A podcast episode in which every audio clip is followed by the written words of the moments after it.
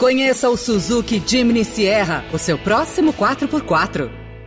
Veloy é a solução completa que você precisava para gerir sua frota.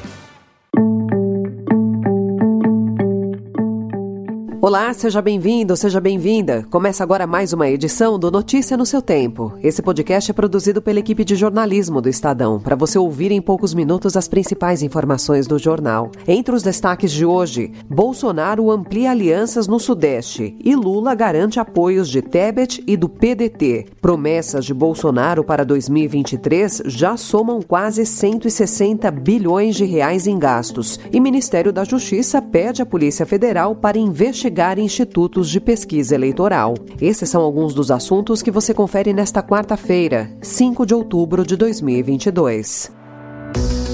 Estadão apresenta Notícia no seu tempo.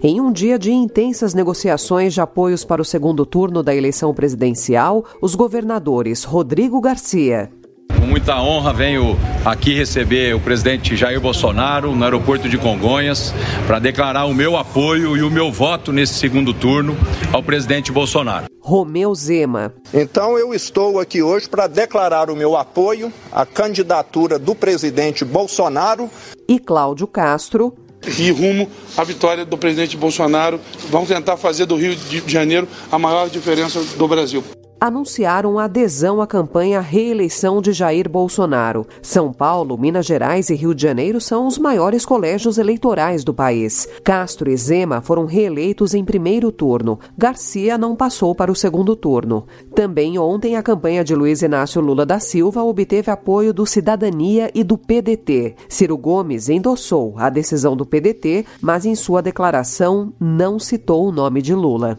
Meus amigos e minhas amigas, acabamos de realizar uma reunião da Executiva Nacional Ampliada do PDT, em que, por unanimidade, nós tomamos uma decisão. Frente às circunstâncias, é a última saída. Lamento que a trilha democrática tenha se afunilado a tal ponto que reste para os brasileiros duas opções, a meu ver, insatisfatórias. Não acredito que a democracia esteja em risco nesse embate eleitoral, mas sim no seu absoluto fracasso da nossa democracia em construir um ambiente de oportunidades que enfrente a mais massiva crise social e econômica que humilha a esmagadora maioria do nosso povo. A senadora Simone Tebet, que no primeiro turno teve quase 5 milhões de votos, vai anunciar seu apoio a Lula. O MDB, porém, vai liberar os seus filiados.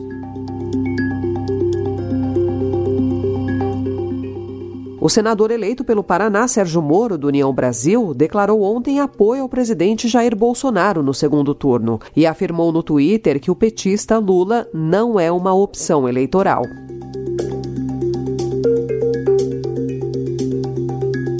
O ministro da Justiça, Anderson Torres, afirmou ontem que pediu para a Polícia Federal investigar institutos de pesquisa eleitoral. Torres disse que o Ministério da Justiça recebeu uma representação com acusação de condutas que, em tese, caracterizariam a prática de crimes contra alguns institutos. Os nomes das empresas não foram divulgados. As diretoras do Datafolha, Luciana Chong, e do IPEC, Márcia Cavalari, que são os principais institutos de pesquisa do país, atribuíram o foro fôlego do presidente a um possível voto útil no bolsonarismo na reta final do primeiro turno.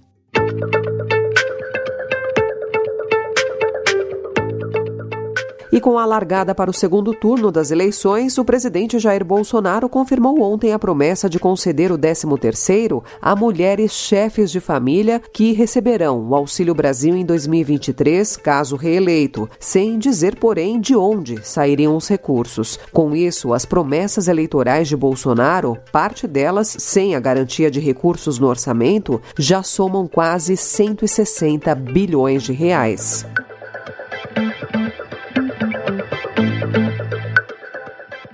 A equipe econômica deve enviar, após o segundo turno, ao Congresso Nacional uma proposta de emenda constitucional para viabilizar as mudanças prometidas no Auxílio Brasil. Segundo o Estadão apurou, o ministro da Economia Paulo Guedes se reuniu ontem com o presidente da Câmara dos Deputados, Arthur Lira, na sede da pasta para tratar do programa de transferência de renda.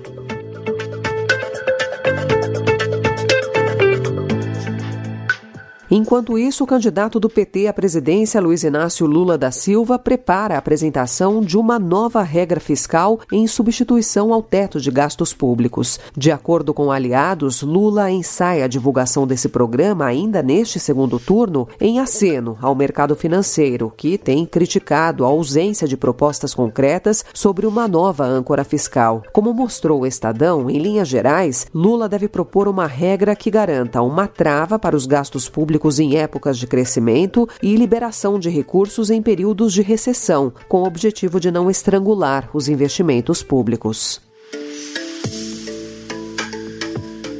Hoje, o Estadão também informa que o Conselho Federal de Odontologia ingressou com ação na Justiça solicitando a suspensão de novos cursos de graduação para a formação de dentistas e da ampliação de vagas ofertadas por um prazo de cinco anos. A entidade aponta como causa uma suposta abertura excessiva de cursos nas áreas nos últimos anos. O número saltou de 220 para 412 em cinco anos e relata preocupação com a qualidade do ensino. As entidades que representam as faculdades protestam e vão tentar resolver o tema na Justiça. Procurado, o Ministério da Educação, alvo da ação, não se pronunciou até às 8 horas da noite de ontem.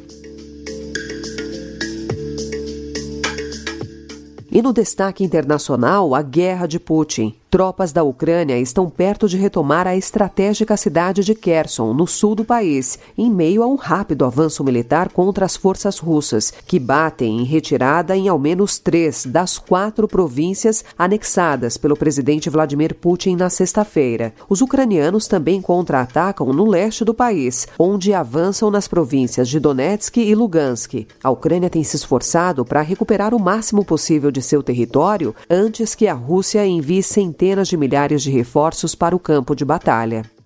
Notícia no seu tempo. As principais notícias do dia no jornal O Estado de São Paulo.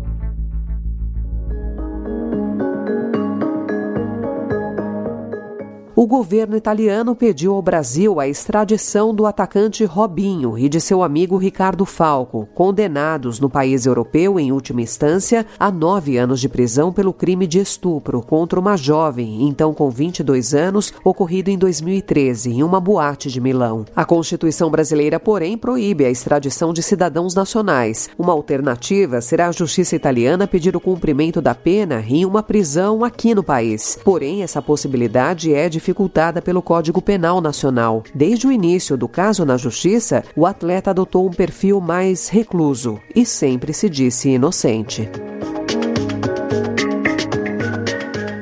Essa foi mais uma edição do Notícia no seu tempo, com a apresentação em roteiro de Alessandra Romano, produção e finalização de Felipe Caldo. O editor de núcleo de áudio é Emanuel Bonfim. Obrigada pela sua escuta até aqui e até amanhã.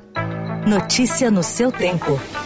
As principais notícias do dia no jornal O Estado de São Paulo. Conheça o Suzuki Jimny Sierra, o seu próximo 4x4.